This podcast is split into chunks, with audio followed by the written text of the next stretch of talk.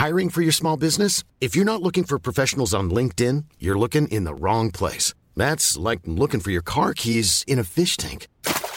LinkedIn helps you hire professionals you can't find anywhere else, even those who aren't actively searching for a new job but might be open to the perfect role. In a given month, over 70% of LinkedIn users don't even visit other leading job sites. So start looking in the right place. With LinkedIn, you can hire professionals like a professional. Post your free job on linkedin.com slash people today. Welcome back to the Lanterne Rouge Cycling Podcast with Benji Naesen. If you're watching on YouTube, this is just the Tour de Suisse recap of stage six. We've, on podcast players, we've also got the Tour of Slovenia stage three recap. But Tour of Swiss Tour de Suisse first. Why this is eight stages, I'll never know. It's kind of insufferable torture right now. Just make it five or six. Come on, come on, Tour de Suisse. Just five or six. You don't need you don't need eight. You don't need two TTs. Take yourself down a notch. All right. We just have the Dauphiné where the second tier GC contenders for the Tour de France warmed up.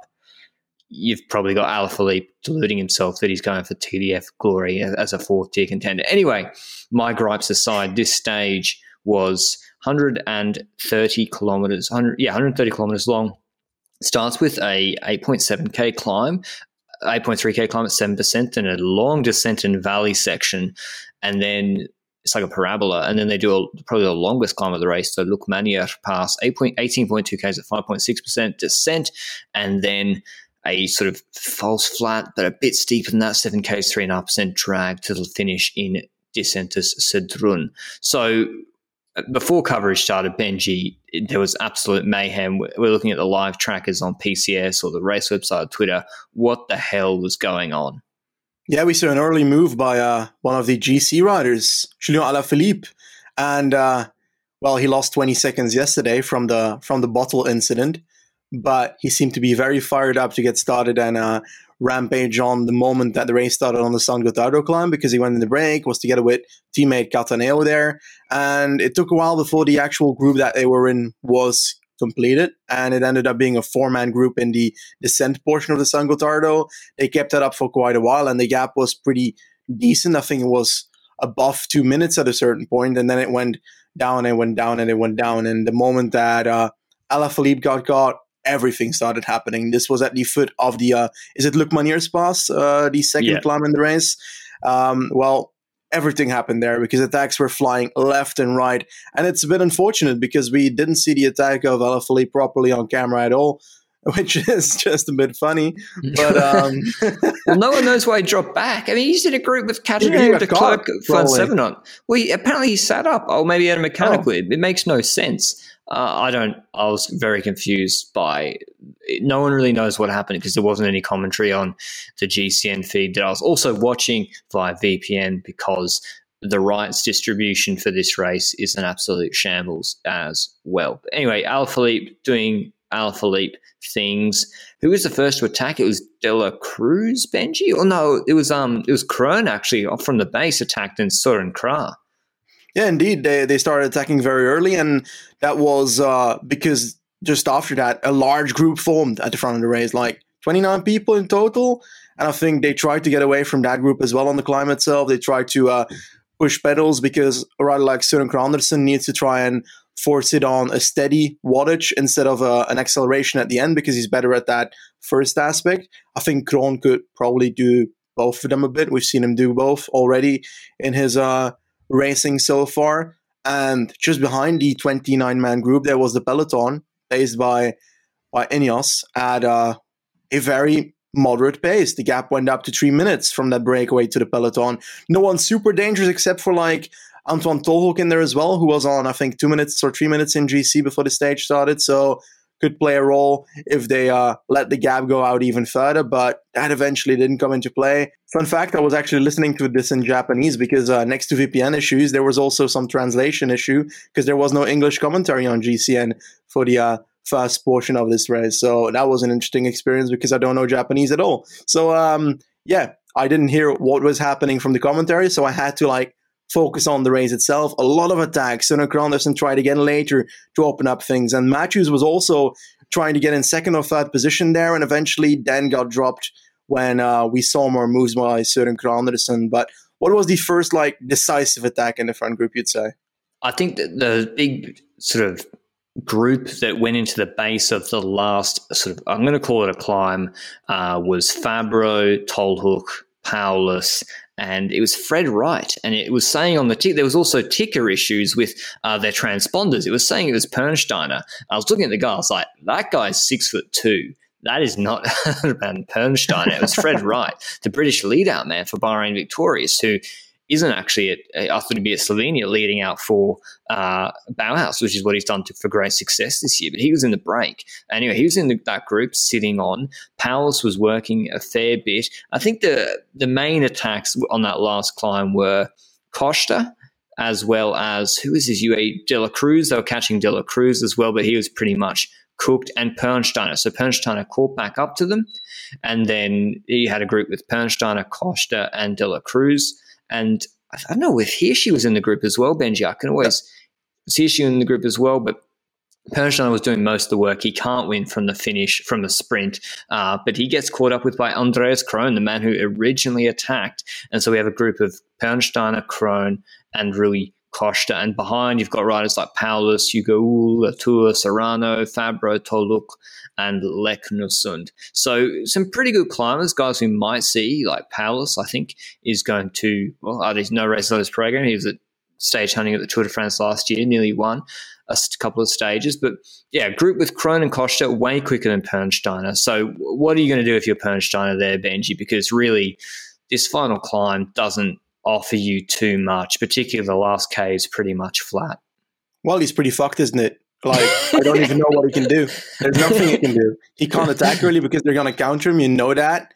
and if he attacks, then he probably won't have the acceleration to stay away because he's not exactly the most accelerative rider. So you're basically just the rider that is going to do the lead out today. And you've you've said to yourself with 5K to go, I ain't winning this. I might as well do the, these other two a favor and let them figure it out themselves. Yeah, he. I mean, he tried a couple of times to it to his credit, but he's a small guy. He's a pure climber, and this finish just wasn't steep enough for him. Costa has won GC at Tour de Suisse multiple times. Andreas Kron, you might remember from the first stage in the Tour of Catalonia, Volta Catalonia at the start of this year. Remember that stage in the break with Kämna, Sanchez, and Remy Rochas? He won in a sort of upset at the time, his first win. I think even it might have been his first World Tour race. He beat them in a sprint in a reduced group. So he's quite quick, not to be underestimated. For all I know, you're listening, remember that. Uh, but maybe Rui Costa didn't because he leads out on a pretty, you know, drag and, and drafting is very important on this finish. It's not steep. He leads out Andreas Kron on the right hand side. As usual, we've got a slightly right hand bend, bending, and then it straightens up for the last 125 meters Costa on the right barrier jumps early. Kron gets slips into his wheel. Costa knows he's in his wheel. Pernstein is gone. Costa then swings, big swing from the right barrier, almost all the way to the left hand barrier. And it wasn't in a fluid movement either. Kron's in his wheel, trying to come out of his wheel to the left hand side. And he, starts to close it like Démare did to Sagan a bit last year in that Giro stage when he didn't get relegated. And then I think he does. He checks under his shoulder a couple of times, and he would have known Kron was there. And then he has another sharper correction to the left. It forces Kron. He, he doesn't break, and he doesn't stop pedaling, but he definitely takes the power off the pedals for a, a, fraction of a second as he has to course correct, go to the left sharply, and then try and go back up the space on the left hand side. And uh, Costa wins over the line. Benji and I immediately were like, red card, 100% sprint deviation should be relegated. Kron is furious straight away. You can see him. It's in the Cor Vos photo on YouTube shouting at Costa. Costa doesn't look back at him, doesn't even react to say, What are you talking about? Which is, you know, I think that was telling that Costa didn't do that. Secondly, Costa barely celebrated. Thirdly, a Portuguese fan offered him a flag at the finish. He didn't take it. I think Costa knew what was going to come. But yeah, do you see it as a remind people what the rule is, Benji, for the yeah. umpteenth time. The moment that you are after launching your sprint, you're not allowed to deviate from your lane and in doing so endangering another rider. Now, this rule has several issues. First of all, a deviation was definitely present here. The second thing, danger, that's an issue because that's subjective. What is dangerous? Is pushing someone to the side or forcing them to evade dangerous? I'd say that it definitely could be seen as dangerous today. And I think that it should be applied. But in some occasions, we have situations where it's not as clear, where the gap between the two riders is a bit more, and then it's an issue. So the danger part of this rule is completely undefined and completely subjective, which means that a rider basically has to choose uh, I should probably crash right now instead of evading. Otherwise, his deviation is probably not going to get punished. And today, they luckily went on the right side of the coin and actually put in the fact that Costa is getting relegated from this, which is good. But there's been so many other occasions where it has been on the other side of the coin. The Alaphilippe one last week, the deviation there, yeah, let's be real. It was dangerous, in my opinion, because it's a similar situation as today. Matthews had to stop pedaling or he would crash. Kron had to evade or he would crash. And there's two decisions differently. Alaphilippe did not get a relegation, and your boy today, Costa, did get a relegation, which I'm I'm all for. They should both have gotten a relegation. But the problem here is the rule. The rule is not defined enough to actually say that the people who, who are saying, oh, Costa wasn't really endangering Kron, well, it's difficult to say. I say it's dangerous, but someone else might interpret danger differently. So that's issue one. The second issue is one that was reminded to us again by La Flamme Rouge on Twitter. It's a prisoner's dilemma. If you deviate, if you're Costa in this situation, if you deviate and you get caught, you're going to be sent to the back of the group, which is third. So you lose. If you don't get caught, you get the victory. But if he doesn't deviate, he gets second. So might as well deviate, right? The rule basically incentivizes riders to go for the deviation because the punishment is nowhere near enough. The current system, the game theory sort of rational decision is to deviate. If you're going to lose, if you don't deviate, then you should deviate because, I mean, geez, I'm of the view that if Kron doesn't um, isn't angry visibly over the finish line, if I presume Lotto Soudal go their DAS marches straight to the tent of the UCI commissaires and say, hey guys, this is 100% deviation. Need you to look at this right now and sort this out. If those two things don't happen, I think there's a pretty good chance that Costa isn't relegated. Yep. We saw, is this worse than the Impey deviation, which literally crashed?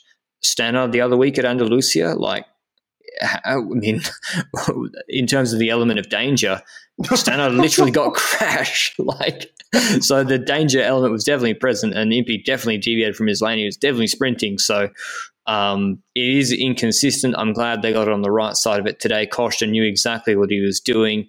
And uh, I mean, there's other, again, we never know what, because there's no transparency in the applic- application of the rules. So maybe, like, we, we'll talk about this we were going to talk about this. Sagan getting fined for obstructing a rider. He got there's like two different rules they could fine him or penalize him under. Yep. Like maybe they fined Costa for obstruction. Or ah, they probably didn't hear. Probably I don't not. think so. The problem with obstruction is that if you're going to start taking it too seriously, then a lead out like Mørkøv, who's sprinting in the way of others on purpose, a bit slower, is technically obstructing other sprinters and then we look at the Belgian tour today, so the stage uh, that Caleb Ewan won. Caleb Ewan goes from the left side of the road all the way to the right side of the road, all the way back to the left side of the road. Why is that okay? Um, and I don't have a good answer for you. The only reason it is okay is because he didn't endanger someone because Ackerman couldn't come out of his wheel. And I guess so. Yeah, it doesn't really work. Maybe the I think the rule basically should be like Caleb you start your sprint on the left, sprint in a straight line. That's end of story. Um, yeah, and additionally, next sprint. to that, like the entire system with the UCI is also a bit bodged because they're super intransparent about everything. You've got the situation in Baloise Belgium Tour today with the steer of uh, Beat Cycling Club. They've got this special steer where you can like support your your uh, your forearms on the handlebars, for example. And well, according to a document that Thomas Gent received, a PowerPoint that he shared on Twitter, that specific steer is literally on the PowerPoint saying that it's not allowed, but today in the race it is allowed because they checked with the UCI and they said nothing about it. So that's also an inconsistent application. The people that are the officials of races are not consistently knowing every single aspect of the rules, which is an issue because if one UCI official says it's right and the other one says it's wrong, then there's some problem with the uh, well, the fact that one of them is wrong. And that should not be the case if you're an official in a in a race like this. You should know the factual rules. And yeah, that's clearly not the case in some occasions. But it's also annoying that they are not allowed to respond on public matters because UCI officials are are forced to uh, forward every single um, critic to the official UCI communications. Uh, yeah, but I email them. I email them yeah. asking, and they don't. They don't say anything. Um, you know, and I remember I emailed. I did the one no. time I did get a response was about the uh, Fuglsang leak last year from Cardiff. Uh, I got a sort of the response that all the media got. It was interesting though to see just finishing off the sprint deviation stuff. Uh, La Flamme Rouge put out a a poll quickly, and I was I actually laid Costa on bet. I'm a, I'm such a degenerate. It's like it's getting it's getting bad now that live betting's allowed in Andorra, not in Australia. I laid Costa because you could the result wasn't finished after the finish because I was like they will relegate him. The public said eighty percent yes that Costa should be releg should be relegated. Uh, so I actually don't think I think most people want sprints to be cleaned up, Benji. I don't yep. think seeing people swing from side to side fills anyone it doesn't make it any more entertaining to me. I don't think it fills anyone with joy or increases the entertainment. I think um, yeah i think majority of people maybe if there's an investor you want to invest in benji and i will start up a consultancy business for the uci we'll become the uci var um, everyone will get relegated that doesn't ride within a two inch sort of no, no, no. You, gotta, you had to stop after relegate. Everyone's going to get relegated. we'll redraft. Oh, uh, we should redraft the rules. They need those rules redrafted. Yep. But anyway, Tour de Suisse stage six is done. Stage seven tomorrow is the ITT, the second one. There's a bit of controversy about this as well on Twitter last night from Magnus Bäckstedt about whether this is safe. It's from Disentis to Sedrun, uh, starting in Disentis to Sedrun, finishing in Andermatt, 23 Ks. And it's literally straight up and down a mountain, um, but not an out and back. It's down the other side. It's over the Oberalp Pass, 9.5 Ks at 6.5%. The gradients are very regular.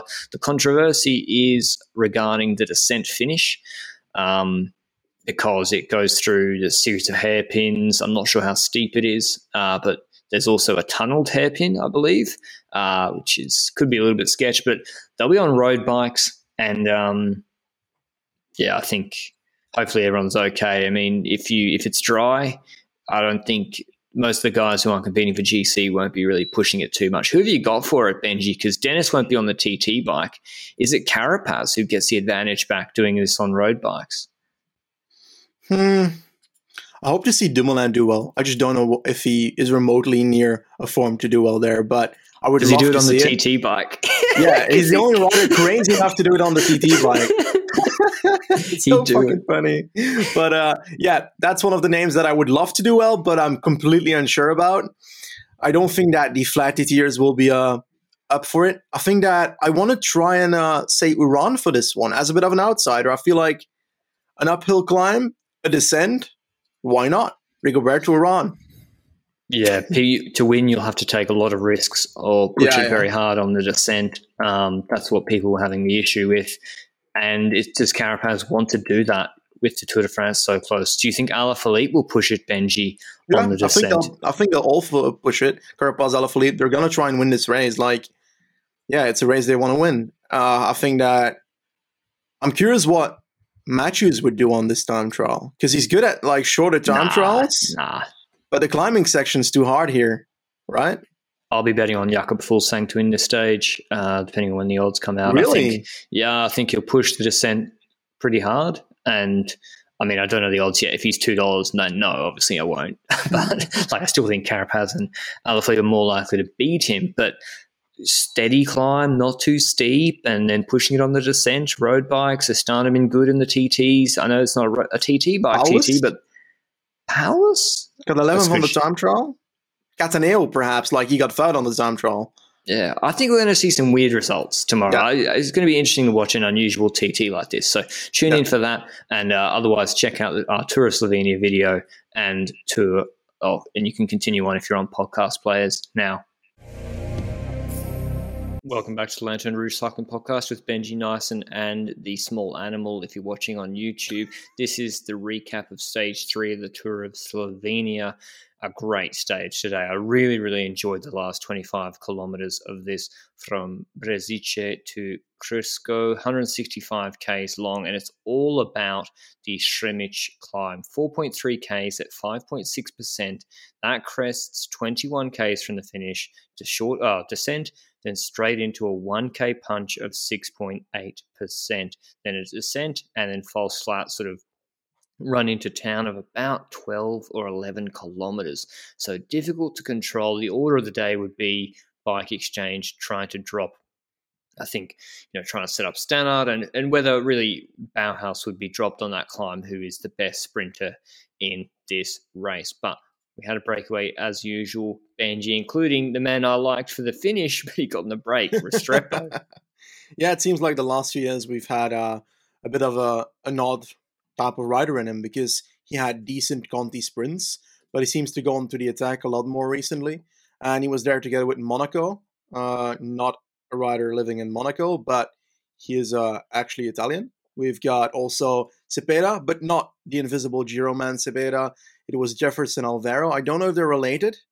I think, I'm guessing they are, but I'm not sure about it. So if anyone knows that, drop it below. I'm curious to know. But um, he was in the break as well for Caja. We had Sergio Arraiz and Kenny Molly in the break. But that breakaway wasn't going to do much today. They eventually got caught when Bahrain started pulling in the peloton earlier on, which I found intriguing because I dare to say that on this stage, it would fit them more to be uh, playing defensively. Maybe Bahrain just accepted that Bauhaus was going to be in trouble, and I don't know. I thought I thought it was going to be a really messy race after those climbs because we saw uh, on stage two when Pogacar, the stage Pogacar won yesterday. I, I expected it to be kind of controlled on that climb, absolute madness, and he broke away. So it's a bit more loose this race, it seems, than a normal World Tour racing. Yeah. But yeah, when did Restrepo get brought back? Was it on the base of this uh, Sremic climb?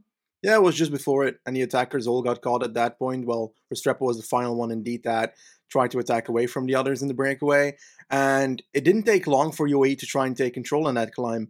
And they went to the front and they started hitting it, but not necessarily with like, oh, this rider is pacing at a godlike tempo. They actually tried to attack with Majka in the earlier parts of the climb. And I found it interesting because, like, Majka attacks, and in the group we see that nobody instantly responds, but it takes a good 10 seconds before Tratnik tries to bridge up. What do you do if you're UAE, if, for example, Majka and Tratnik are at the front? Do you just let them go and try and. Yeah, but tratnik is a better sprinter. Like, what do you expect then? Are you just to, like, not chase them anymore and hope that it goes? Luckily, Astana was taking over in the peloton and closed it down again, but yeah, I found it an interesting dilemma whether that two man group would be good for UE to let go. I mean, yeah, we already saw Bauhaus dropped. It seemed like Bahrain were like, okay, we've got Mohoric and Tratnik. Let's not sacrifice to their two opportunities. They're great attackers, great finishers at in this sort of field for Bauhaus, who already was lingering at the back. I mean, Bike Exchange did as we said yesterday. They hit it from the base. The problem was it was one guy this is a what is it? Four point three Ks. The I'm not sure who was on the front. Apologies to him. He did a great job. He absolutely split the field, but there was no follow through. There was no second rider to attack, and I think Kangert there controlling might have helped. But yeah, they got lucky. I think Bike Exchange that UAE didn't do what Benji was suggesting, which was you know given that Majka's gone up the road with Tratnik, maybe it's a better idea to have someone else counter that or bridge across because Tratnik's beating Majka head to head. Luckily for them, Astana wanted Javier Romo to have a go. I think that's their their rider. He attacked. He then got brought back by UA. I think they allowed uh, Vergaard Langen to come back. So there was lots of attacks flying on this climb, this Sremic climb. I think if Pogacar attacks he gets he doesn't get brought back. I, I, don't see him getting brought back at the attack, but he didn't today. I think he decided to ride for Ulissi or uh, Trentin. Trentin eventually caught back up to them. I'm not sure whether it was in the the descent off the Sremic climb. It was pretty much all together. Then the last punch. A lot of opportunities here again for UAE to try something. They got Polanc, Majka, Vergaard Stekeling, and Ulissi Pogacar, Trentin six guys, I think, when at, at, a certain point. Trentin obviously wasn't in a condition to attack straight away. He was at the back of the group. But I was like, got Aberasturi, Stannard in this group and Mohoric, Ulissi's not winning the sprint. Like not even close to winning a final sprint against those guys. Majka didn't look strong enough to do anything. And so if you don't attack on that climb and try and send attacks with various riders that you have, you're going to be trying to control an, an, a difficult 11Ks with a largish group with riders trying to attack you. What would your play have been there, Benji? Because they did have, you know, narrow roads. They, there were opportunities for them to lose the wheel and have further riders attack. And I don't think Astana would have been strong enough to bring them back straight away. Yes, certainly. And I think there's multiple parts to this. Firstly, I found it intelligent that they waited up on Trentin first while Hulgaard was off on his YOLO solo adventure for a bit. And eventually they called back up to Hulgaard the second that Trentin was in the group. That's a, a small part I wanted to add because I think that's a good strategy that they did. Then a bit later, they seemed to fold completely towards Trentin, like you mentioned. And I would not have really chosen that because we know that Trentin has had properly weak flat sprints in his life. And recently, I I can't even remember the day where he did a flat sprint properly because in the Tour de France it was always seventh, eighth, ninth in those sprints, and that's just not really the the kind of thing you want to have if you want to compete against Aberasturi in a in a flat sprint, who also is able to get a top five, top four in, in Vuelta stages as well in in a flat sprint. So yeah, I wouldn't have completely trusted Trentin, and you've got the upper hand numerically. So I would try to play that out. There's one opportunity that I see in this race where I was like, you should not do this. I was shouting at my screen like, don't do this. And that was when Tanel Kangert decided to try to try and attack away from the group. And that is a bike exchange riders try to uh, reverse lead out for Stannard, so forcing the other teams to have to close him down, and Stannard could just sit in the wheel of the uh, people that are trying to close down Kangert. But UAE responded to that with one rider. I think it was Majka, but I'm not sure about it, getting to the wheel. Could have been and there was of, was it? Sorry? Could have been Jan Polanc. It was yeah, the, very possible. small guys. Very yeah. possible. And um, at that point, the gap was like 10 to 15 meters. And the second UAE rider decides to close it.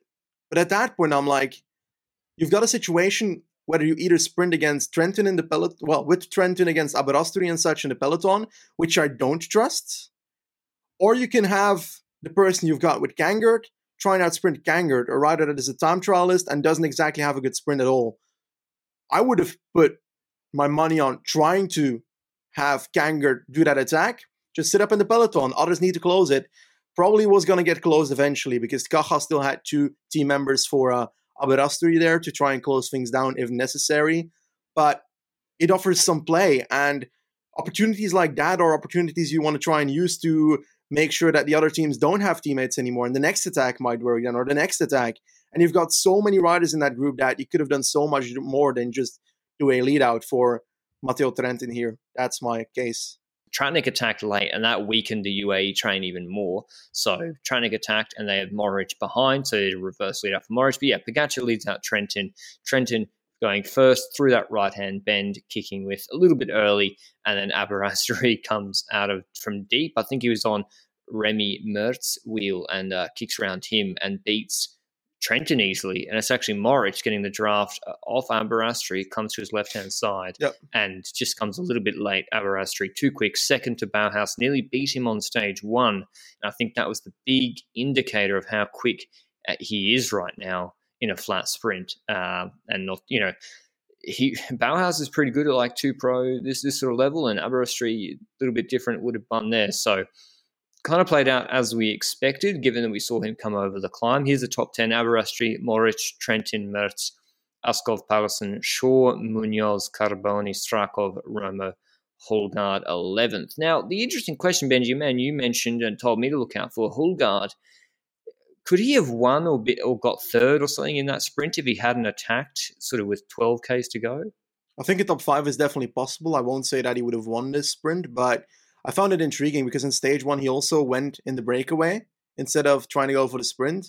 Perhaps he just doesn't have the confidence in a sprint, which I'd say perhaps try it because he's had some decent sprints in the past. And I was just surprising that he tried to go for that attack, but I think it was a, a decent opportunity because it was indeed that moment that UAE was subtly trying to wait to get Trentin back at the back again. So perhaps a way to try and counter that, but it's difficult to do that. One name I do want to point that is someone that has been on the uh, back ropes of the groups in the last uh, few days, but is still looking decent in GC. A Slovenian rider in his home country, Kristjan Hočevar. He uh, is in the white jersey in this race, and um, he's riding for Adria Mobil, riding really well. I'm very curious what the guy will do in the future because he's uh, still a pretty young man. Uh, he is 22 years old and um, was second in Cours l'Api, I think, uh, a week or and a half ago or something. So definitely talented and can definitely climb. So just curious, I wanted to throw that name in there. Yeah, there's a few young guys looking good. James Shaw for Ribble, uh, sixth in this sprint is actually quite a good result. He was sixth yesterday as well. He was on Lotto Soudal until 2018. He's trying to work his way back into the Pro Tour. Right? He seemed to join World Tour very early. He was a trainee in 2016 when he would have been 19 years old. Uh, maybe he's developing a little bit later. So I feel like he's a guy who maybe in 18 or maybe next year, if you're looking at his power numbers and how he's going at Slovenia, could be a guy uh, to make the jump at least back to pro Conti level. Definitely capable of riding at pro Conti level, and I think somewhere like YOLO would be a good fit for him as well with races they do. Uh, but yeah, an interesting. I really, I really like the last twenty kilometers. Interesting tactics. I think maybe UAE Benji, this is good that they did this in that they won't make this mistake again in sort of world tour level for Trentin um, at the Vuelta. You know, at the Vuelta, he if they get into this sort of situation where you see more regularly these reduced groups, like would you back Trentin to beat Magnus Cort in a sprint head to head right now? No.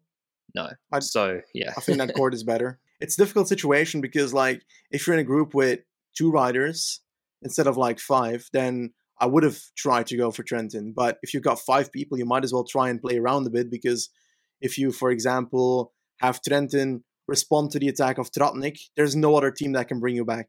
No other team will bring that back. And I think that those are the kind of opportunities that can be seen, although that specific example is a bit in hindsight though. Yeah, I mean, oh, if you if you see our Discord message receipts, we we can't get accused of hindsight twenty twenty. I think yeah, he's a, a, really good. I think maybe last kilometer attacker would have been a better option if UAE have multiple riders in a group in the future. But no matter, I mean, they won the stage yesterday, which they might well they probably did expect, and Pogacar's leading GC by over a minute. Tomorrow's stage is the big one. It's to Nova Gorica 163Ks, and it's all about the Ravnica climb, 2.7Ks, 11%. Straight into the final wall, 2.4Ks, 13.5%. This might be the toughest finish in cyc- pro cycling this year. Let me know if there's any tougher. Apparently, there's gradients over 25%. Just really, just brutal. And uh, is probably winning this stage. I think over ninety percent chance of winning this stage. UA will control it. And, Who will get uh, second? Come on, let, let's do this. Who will get second? Oh, that's good. Good idea. I mean, I like Stedman because he's he won GC at Tour of Antalya. He's really small, a good climber, but I'm not sure. Maybe it'll be who's that lad you mentioned, the the young one on Adria? Hočevar? Is he a good climber? He, he seems to be a good climber, but he does have the opposition of a Sobrero, a Carboni, and so forth. So might be difficult. I think Yanni Brajkovic top three. Okay, Book that down. Is Roman? I know Roman Kreuziger's in this race as well. so Carmen as well, and we saw him uh, again at the back of a group in the descent today. Really? Okay. yeah. Well, I mean, yeah. If Zakarin wants a watts per kilo test, then tomorrow, but you need to be in good position after the short descent from the Ravnica climb. So yeah, it'd be interesting to see. Uh, Kangert maybe could go okay, pure climber. I will see Tratnik, the uh, Zoncolan, second on maybe. I don't know. It, yeah, it's a. I'm trying to look for like a. I don't. I don't recognize a lot of the names, but yeah, Pogacar's the out and out favorite. He should extend his GC gap tomorrow in the Tour of Slovenia. Until then, we'll have the recap afterwards. Ciao.